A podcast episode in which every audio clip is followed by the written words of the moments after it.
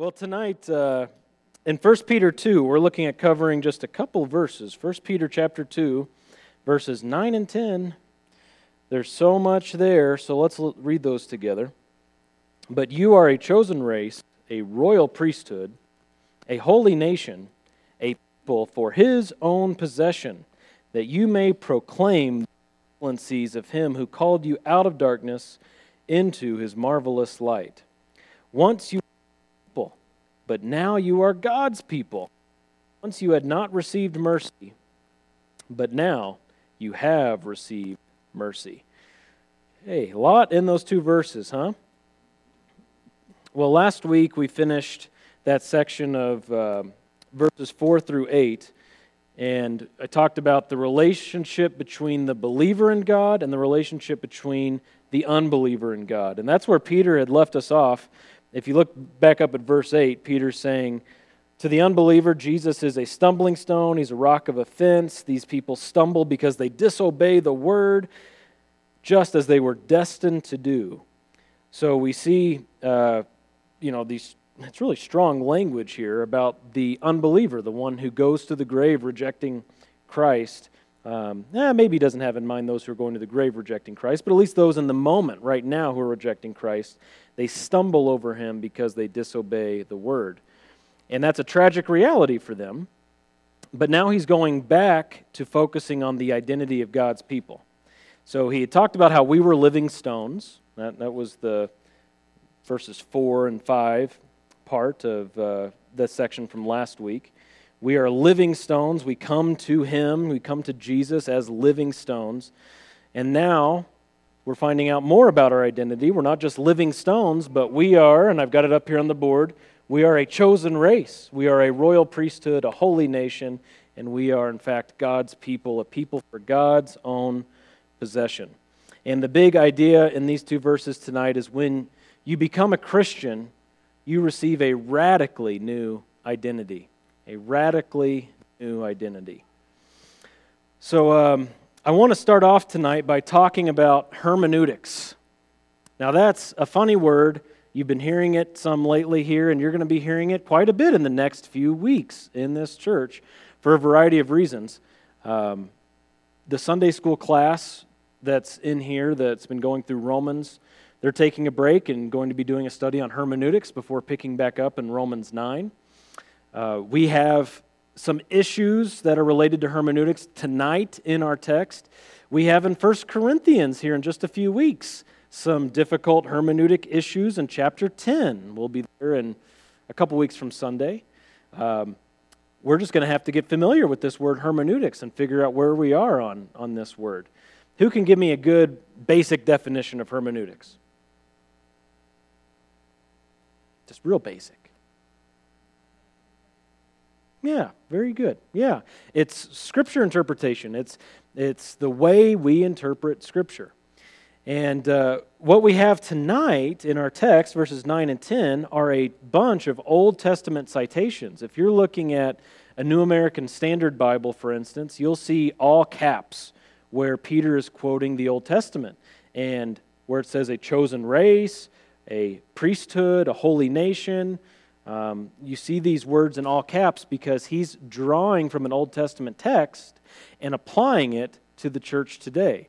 He's actually taking monikers that were given to Israel and he's applying them to the church.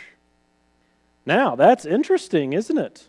Because there are lots of things that were said about Israel in the Old Testament and uh, is this, does this mean, does this open the door for us to start grabbing anything that was applied to Israel and start and taking it and applying to the church? Well, we have to wrestle with this, okay? Because that's where some people land, and we have to figure out where we are on these things. Um, so let me just say a couple of things on that issue before we get into the text tonight. We understand as we approach the New Testament text that the apostles had obviously the inspiration of the Holy Spirit, and they had an inspired prerogative as they wrote their New Testament letters because the Spirit was in them working, bringing about what we have today. It was their prerogative to use the Old Testament text, however, the Spirit wanted them to use those texts. The apostles were able to do that. They had that office where they could write scripture and do that. And we should go where they go in the text. So if Peter here is taking a title given to the old covenant people of God and applies it to the new covenant people of God, we go where Peter goes in the text. Inspired. It's from God. Let's do that. But we don't go any further. Okay? So we don't stop short and say, well, I'm scared to go where the New Testament goes. Well, we go where the New Testament goes. But we also don't go beyond what is written. That's back in 1 Corinthians 4, we talked about that in the sermon series. Do not exceed what is written.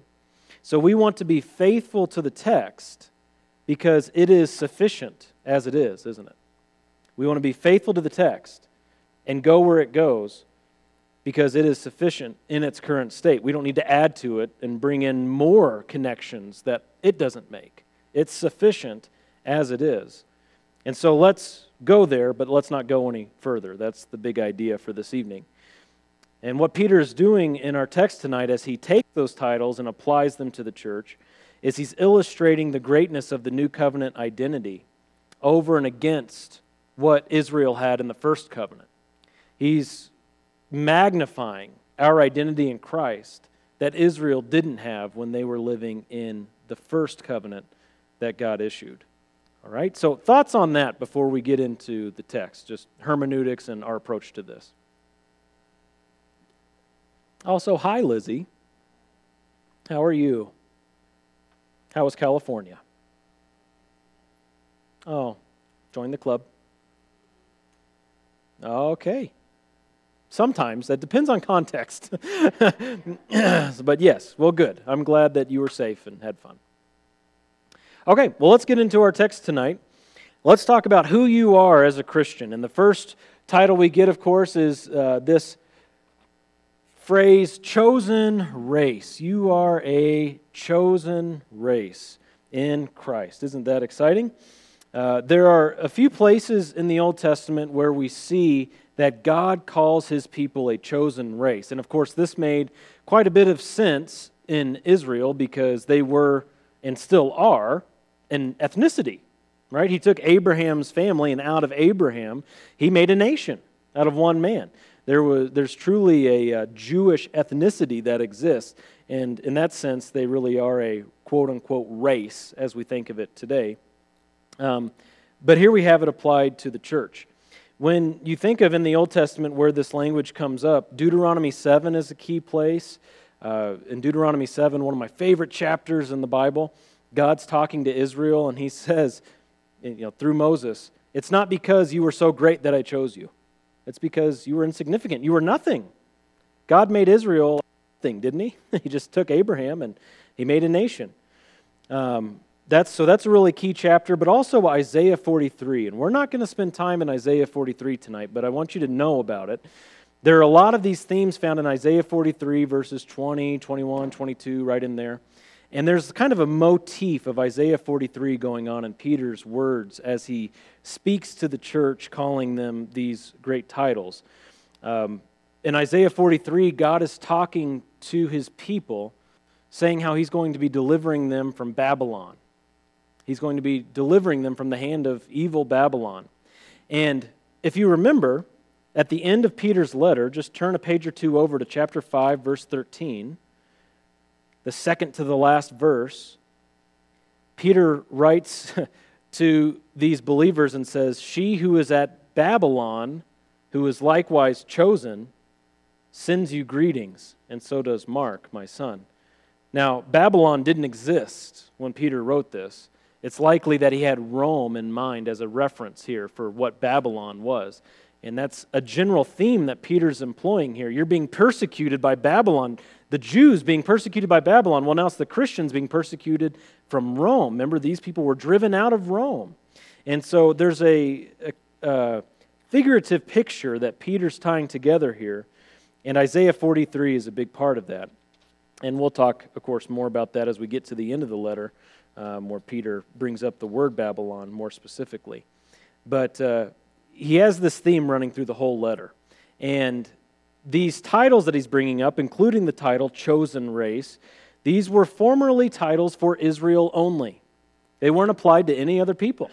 In the first covenant, there was no other people on the face of the earth that could be said to be a chosen race at all.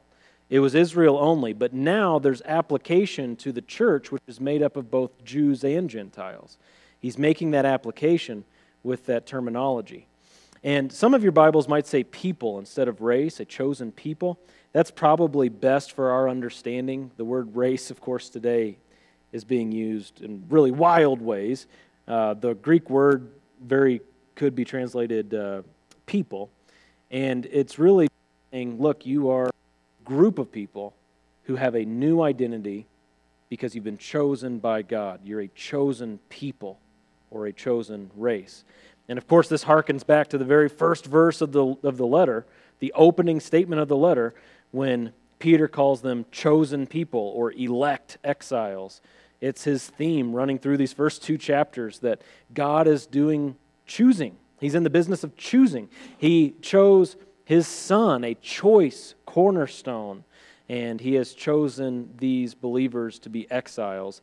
They are a chosen race.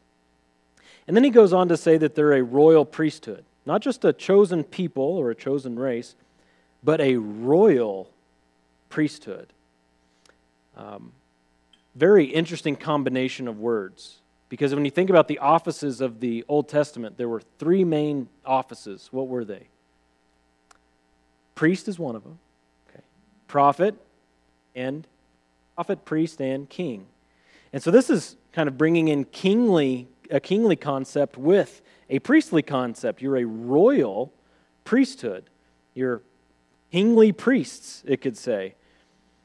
Now, all of Israel was never um, a priesthood because Israel needed priests. Who, who was the tribe that served as priests in Israel? Levites. And they were priests between Israel and God Himself, right? They were the ones uh, from Aaron's line and then, you know, later on from Phinehas's line. They would be chosen from that family to be the ones who would make the sacrifices and go into the Holy of Holies, the holiest place, make atonement, and be the mediator between Israel and God. But there was a sense in which all of Israel was a priestly nation in that they were ambassadors to the world, right? They were to be a light to the nations. They were to be the ones who were the mediators as a nation, a holy nation, to the other nations.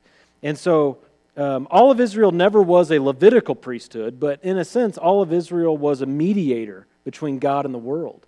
They were to be a light to all the other nations. And God did make a promise in Isaiah 61. You can jot that down too if you're taking notes. In Isaiah 61, I believe it's verse 6, God talks about there will come a day when they will all be priests. Um, there will be a, this is of course new covenant language, when they will all serve as priests. And Peter here, of course, is seeing some fulfillment of that in calling the entire church a royal priesthood. He's saying that God, who is the capital K king, has selected you to be royalty, a royal priesthood. You belong to him.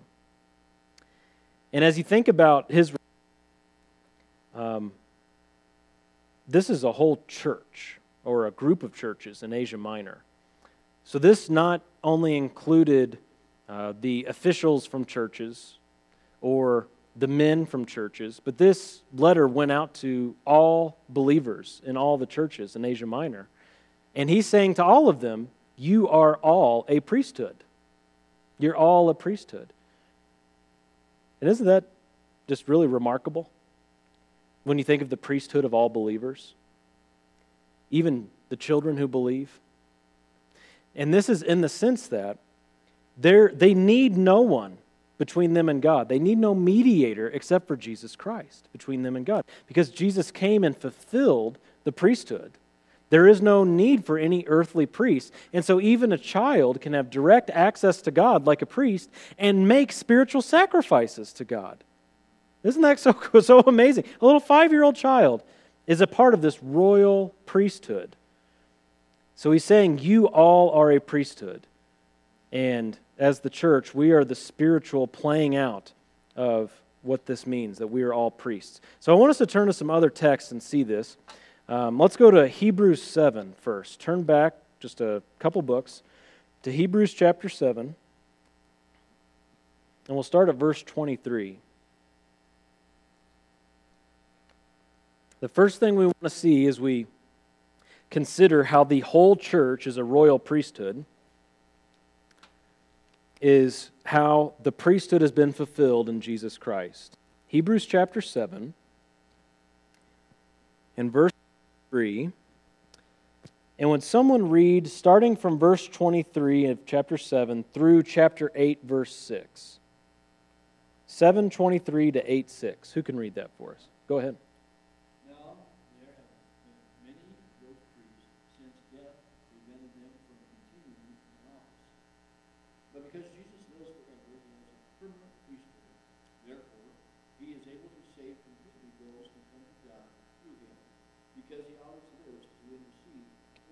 Okay, let's pause just right there. Those three verses are so important. Starting at verse 24, Jesus holds his priesthood permanently. So there is no cycle of dying and being replaced, dying and being replaced, all of that. He's continually a priest. He continues on forever. And why does he continue on forever? Verse 25 because he always lives to do what? Intercede. This is why we don't need any earthly mediators anymore because Jesus lives forever. And what is he actively doing? What is Jesus' current ministry? He's interceding for you and me. And so we need no other priest. In fact, we could be said that we are priests because we have direct access to God Himself because of Jesus' completed work. All right, very important verses. But let's uh, keep going, Rex. 26 to 8 6.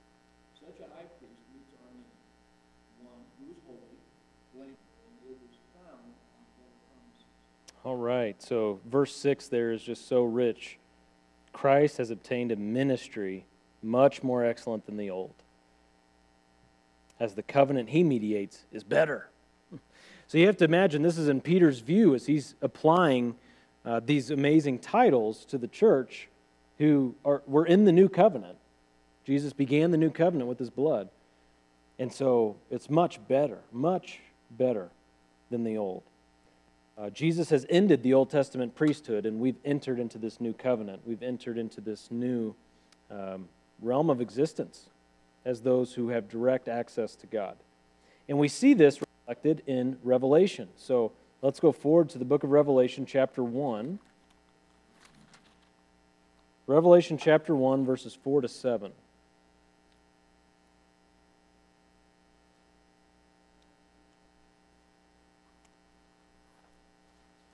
This is, of course, the Apostle John. And look at the language he uses to describe the church. Who could read verses 4 to 7 for us? Go ahead. Sure. All right. Now, that one we didn't need for our cross reference, but that's a good verse. You got to have that one. So, uh, isn't that an amazing verse? But look in verse 6. What are we, what are we called in verse 6? Yeah. He has made us a kingdom and priests to his God. It's that song, um, Is He Worthy, that we sing. He has made us a kingdom and priests to God to reign with the Son, lifted right from Scripture there. We are a kingdom and we are a priesthood. That is our identity as Christians. Peter recognizes that. John recognizes that. The author of Hebrews, of course, sees that. It's an amazing thing. Um, and as we are kings and priests, we learned last week, if you go back to 1 Peter 2 with me, we learned last week that our priesthood is for spiritual service. Look back at verse 5. 1 Peter 2 5. You yourselves, like living stones, are being built up as a spiritual house to be a holy priesthood. What's the purpose? To offer spiritual sacrifices acceptable to God through Jesus Christ. So we have unlimited access to the holiest place, God Himself. We come directly to the throne of grace. We come directly to God because of the finished work of Christ, because we have been given the title as priests and kings. We're royal priests, we're priests with the crown, and we go directly to God. Isn't that an amazing thought? Uh, that as Israel was at in the old covenant, they were to be Of course, they had Levitical priests, and then they were to be a light to the nations. Well, now Jesus has come and fulfilled that Levitical priesthood. We see that in Hebrews. And here we are as ambassadors of Christ, 2 Corinthians 5. We are to make our plea with the world. And in the new covenant, we are to get the gospel message out as a royal priesthood. Pretty cool stuff. Thoughts on the first two chosen race or royal priesthood? Sound good? now, the next one gets a little bit trickier here because now it says a holy nation. Holy nation. So, a people or a race, okay, we can make sense of that. Royal priesthood makes sense of that. Nation, what's up with that? Ah, so confusing, I had to sneeze. Uh, a holy nation. Well, let's see where this is uh, brought up originally by going all the way back to Exodus. Okay, the last time we'll leave 1 Peter, let's go all the way back to the second book of the Bible, Exodus 19, where God presents this language to Israel at Mount Sinai. Exodus 19, and we'll start at verse 3. A very important chapter in your Bible. Chapter 20, of course, is the Ten Commandments. But the event begins in chapter 19. And this is God entering into covenant with his first covenant people, Israel. Let's look at verses 3 to 9. Exodus 19, verses 3 to 9. Who can read that for us? Exodus 19, 3 to 9. Go ahead, Jim. Okay. Well, um, so much to see here, of course, but let's look at verse 6 again, um, where God is saying through Moses to Israel that they should be what? Pick, out what they should be. Okay, a, a kingdom of priests, even, right? So here, here again, we get the idea of a royal priesthood, a kingly priesthood, a kingdom of priests. And this is again the idea not of they're all going to be Levitical priests, because not all of them were from the tribe of Levi. Not all of them were going to be a mediator for themselves. uh, they needed uh, a high priest, one high priest in Israel, but they were to be a light to the nations. They were going to be a kingdom of priests among all the nations of the earth. And what was the other thing in verse 6? A kingdom of priests and holy nation. All right, and that's where Peter's drawing that language. And uh, he says in verse 5, though, if, there's that word, if in verse 5. If you will indeed obey my voice and keep my covenant, you will be my treasured possession, and you will be a kingdom of priests and a holy nation. So there, this was conditional, wasn't it? The first covenant was conditional. You could go to uh, Deuteronomy 27 to 29, 27 and 28 where it talks about blessings and cursings that come from the law. You obey the law, you're going to be blessed. Disobey the law, you're going to be cursed. That's the first covenant. That's the Mosaic covenant. And that's what the people were facing. And so God says, If you do this, you will be my treasured possession. And what did the people say? Oh, yeah, we'll do it. Because that's what we would all say, right? Oh, oh yeah, okay, then we'll then we'll do it, Lord, sure. Yeah, that sounds great, Lord. What, what else would we, would we ever do? Well, we all know that Israel went on to fail over and over and over and over and over again, didn't they? They failed to continue in God's ways. And that has led to the point, I mean, there's so many details, but that has led to the point now where we are in a new covenant, where Jesus became a curse for Jesus was the curse of the law for us, even though he had only earned blessing from the law because he lived perfectly. He took on the curse for us. And all of our sin is eradicated in Christ, that debt set aside because God nailed it to the cross.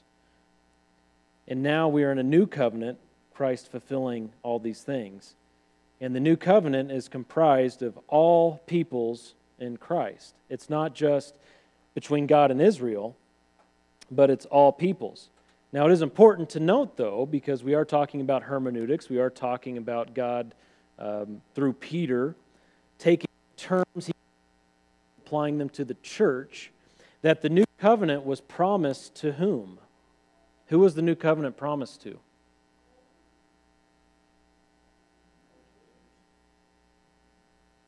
Who was the new covenant promised to in Jeremiah? Yeah, Israel. The nation of Israel. And Ezekiel. Who was the new covenant promised to? Israel. They were writing to Jews, weren't they? Jeremiah and Ezekiel. And the Lord, Yahweh, through them was saying that you are going to be restored. Wasn't he saying this? If, you, if the sun and the moon and the stars and all that could fall apart, then I will forsake this promise to you. God was making a new covenant promise to Israel, the nation of Israel. And what do we learn in Romans chapter 11, for example? Very clear. That those of us who aren't Israel, how did we make it into the new covenant? We've been grafted in like a foreign branch, right? We've been brought along because we are a foreign branch. We weren't God's first covenant people. We weren't promised the new covenant in the same sense that Israel was. Now, of course, God always had in view that all believers in Christ, Jew or Gentile, are going to be saved.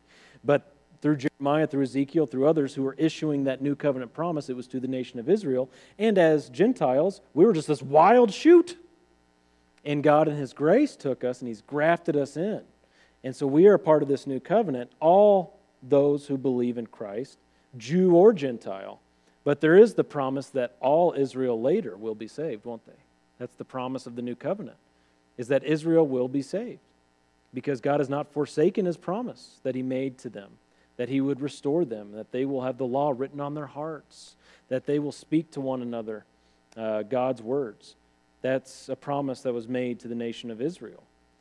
And just as Israel in the first covenant was set apart as a light to the nations, so now the new covenant people, but both Jew and Gentile in Christ, are a light to the nations as a holy nation in this sense. Not that we are, um, you know, Christian nation, let's make a flag and let's take over the government, because we're a holy nation. That's not the idea.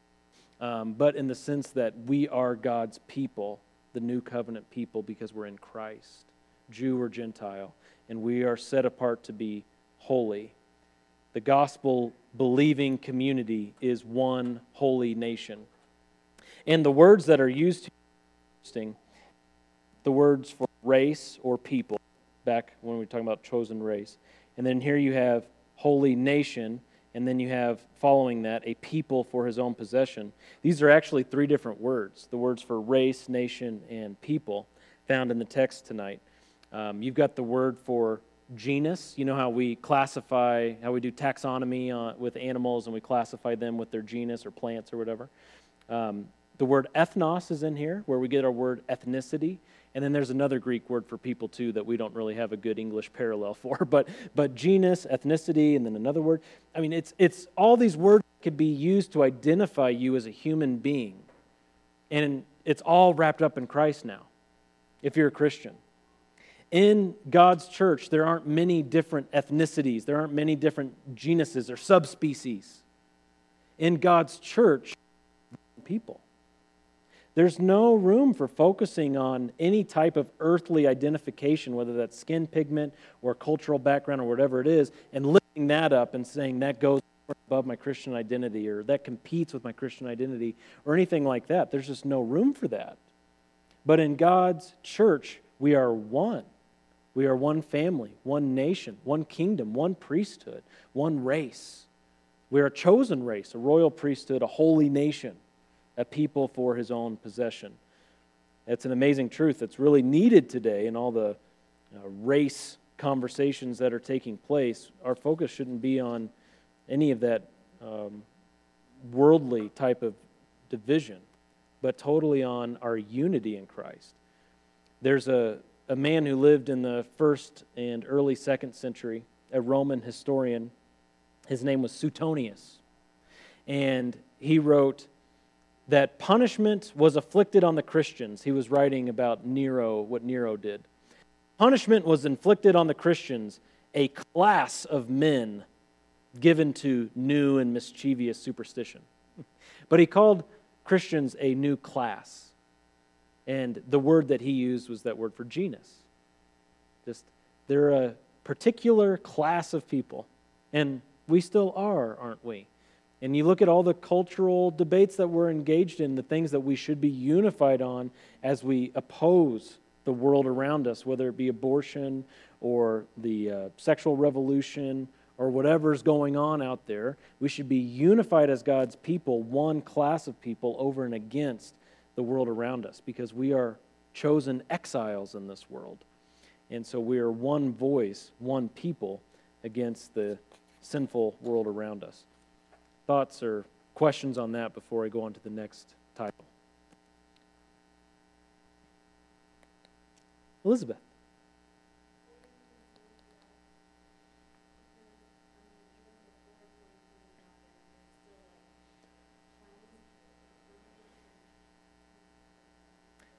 Well, I think in those cases, um, when it comes to the Asian churches, a lot of them have to do with language barriers. I think that. Yeah. Well, one of the most difficult things is like black churches. Um, you know that that's definitely the case where I'm from. You know, I come from a town that has uh, railroad tracks that go through it, and there's def- that's the division. You've got the projects on the other side of the tracks, and you've got churches on the other side of the tracks that are just for black people, basically. I mean, it's not like that's their sign on the door. And then there are churches on this side of the tracks where black people don't go. It's like just for white people, and that's not their sign on the door. Uh, the church where I attended in mid Missouri, uh, the pretty much the whole time I was there, there was just one black person out of 150, 175 people who went there. She was an older, older lady, widowed, um, I believe. And uh, why? We live in a fallen world, don't we? And it shouldn't be that way. It should not be that way.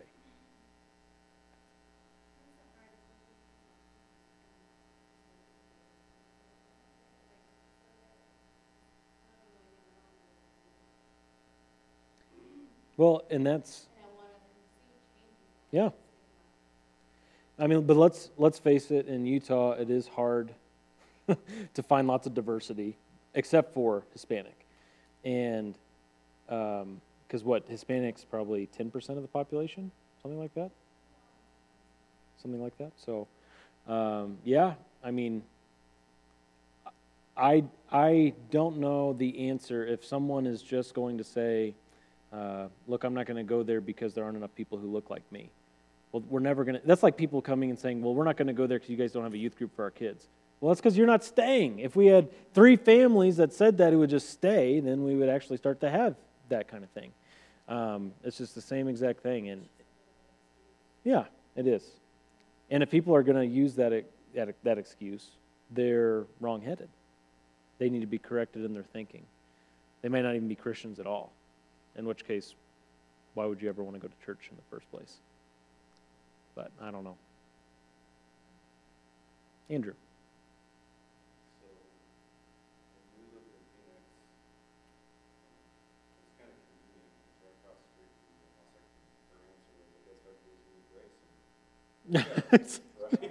yeah. Whatever. Yeah. Yeah. And and the gospel of Jesus Christ is the sledgehammer that shatters all that. And when people continue to put any type of ethnicity or demographic thing in front and to cause that division or that awkwardness or that space, you got to question where they are on the gospel. Because the gospel shatters that stuff. Yeah, that's right. And, and there are multiple places in the New Testament that talk about that, not on the, specifically on the issue of uh, race like we're dealing with today. But yes, the, the gospel melts all that away. That should melt all that away in everybody's heart. Jim.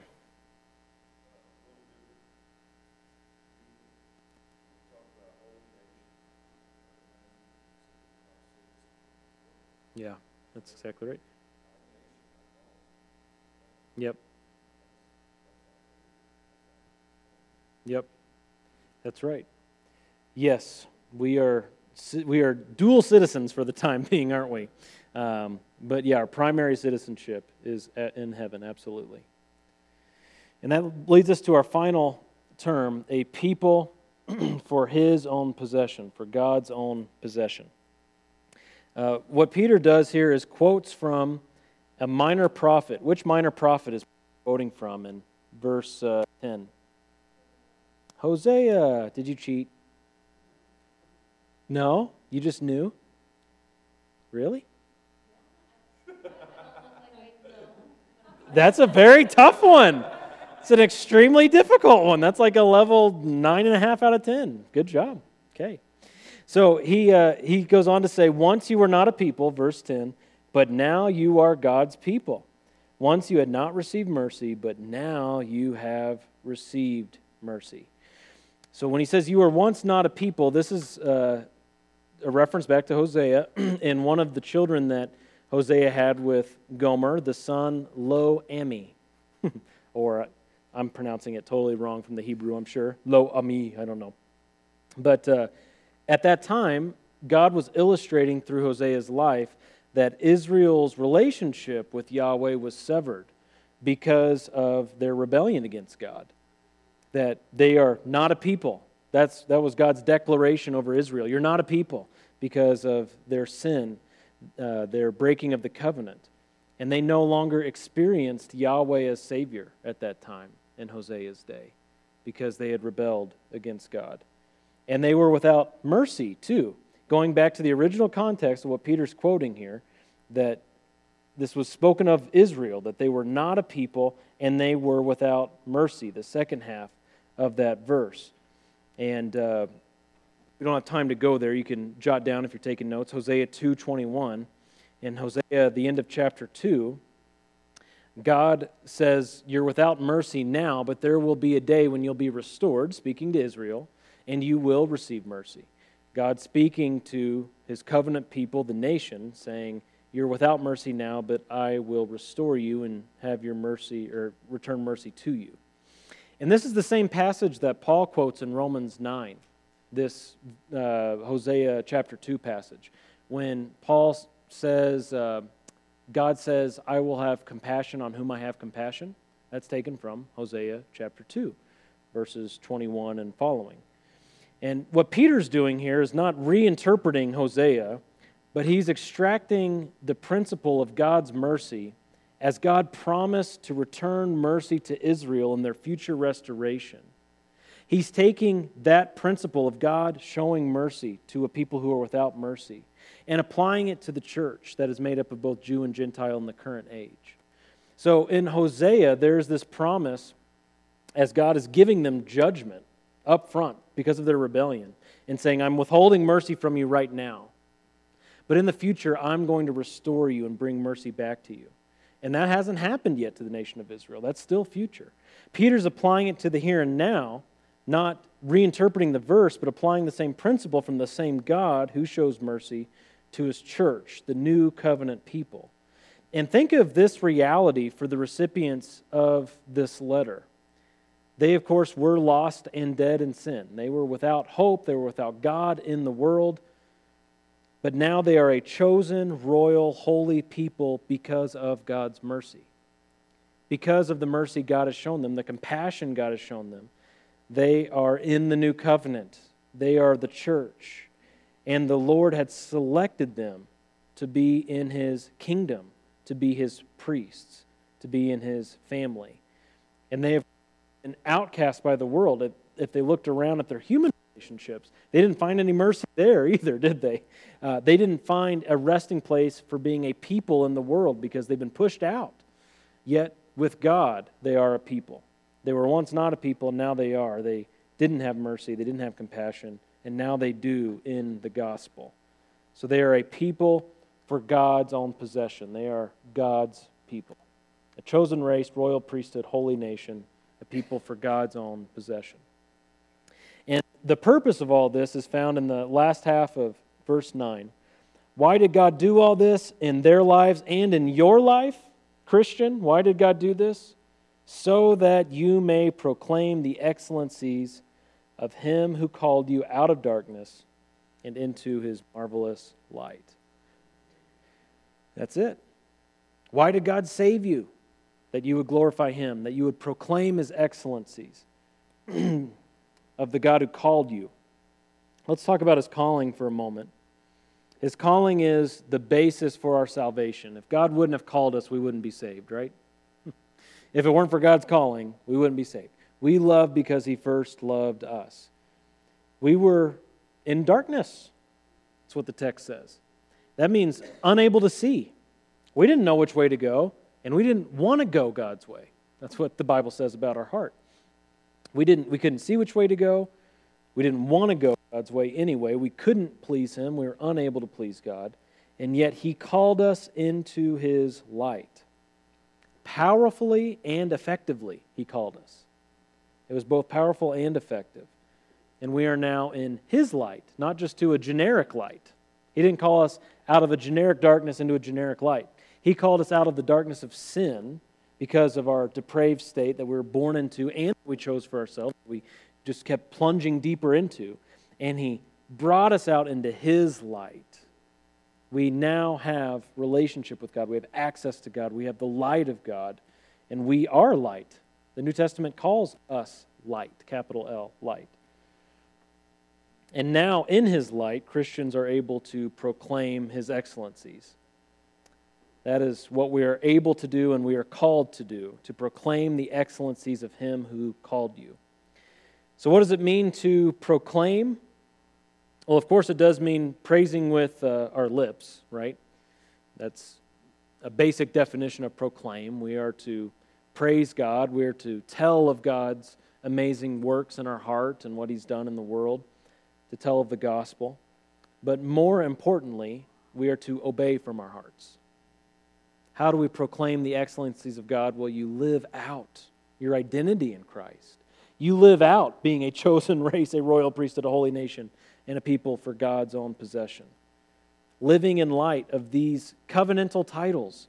These are all titles that are only given to God's covenant people.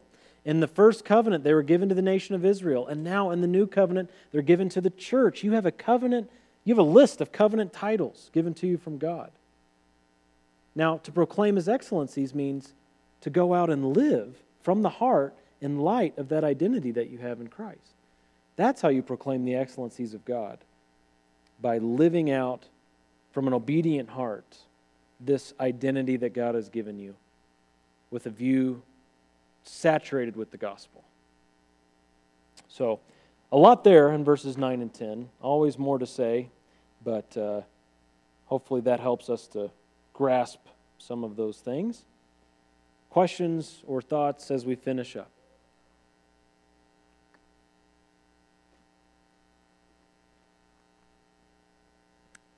Even outside of 1 Peter. Because we have a couple minutes here. Even outside of the Bible. Talk about baseball.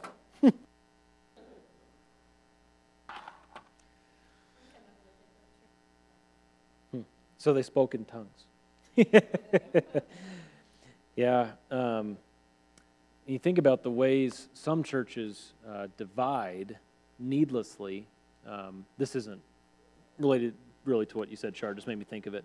Um, and I don't know how many churches still do this, but there there was at least a time where a lot of churches started doing like traditional and contemporary services. And do you guys know if that's still popular?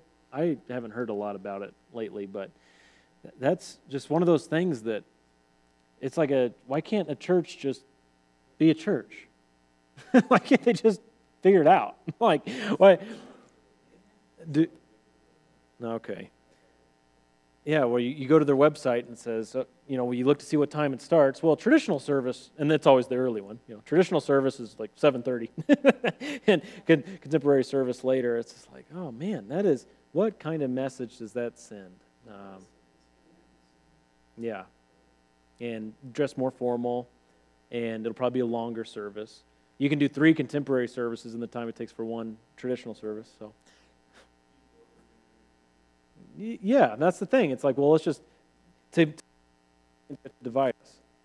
Like, what on earth is that? No, they don't. No, they don't.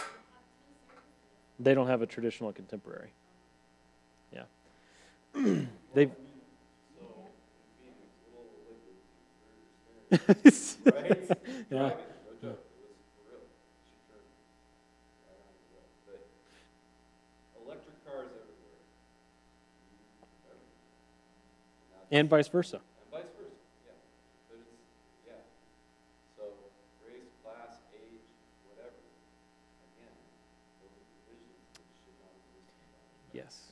Yeah, can you imagine uh, a sermon being preached on that text that we just went through tonight at one of those churches?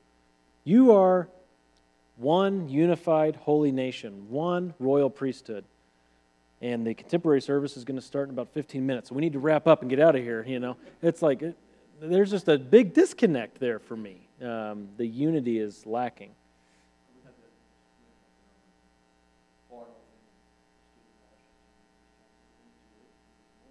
Was it traditional or contemporary that you went into? Which were you wearing sandals or Oxfords?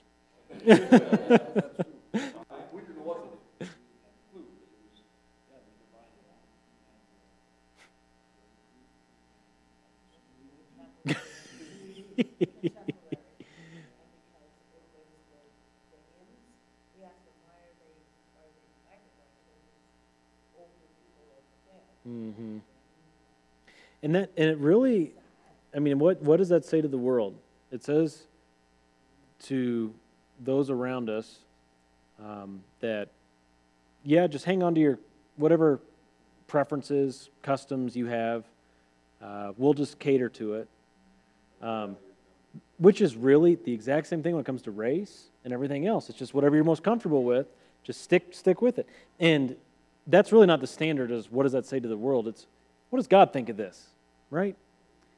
Our judge's perspective. What is he thinking of this? he sees us doing this. We, we would rather hold on to our customs and preferences and divide a local church rather than set them aside for the sake of unity in the fellowship. Jim.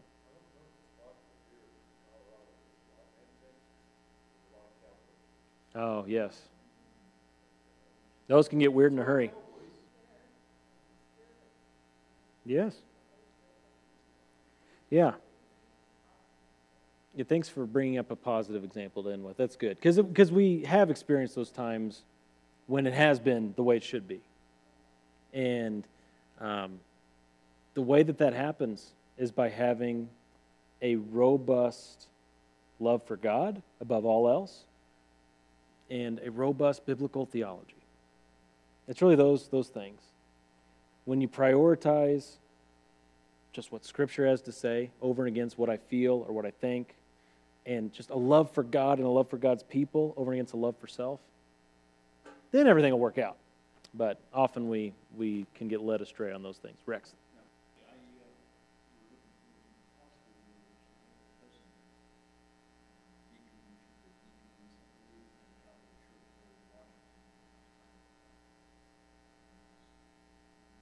A deaconess in a cowboy church. That sounds like you could just, that could be dangerous.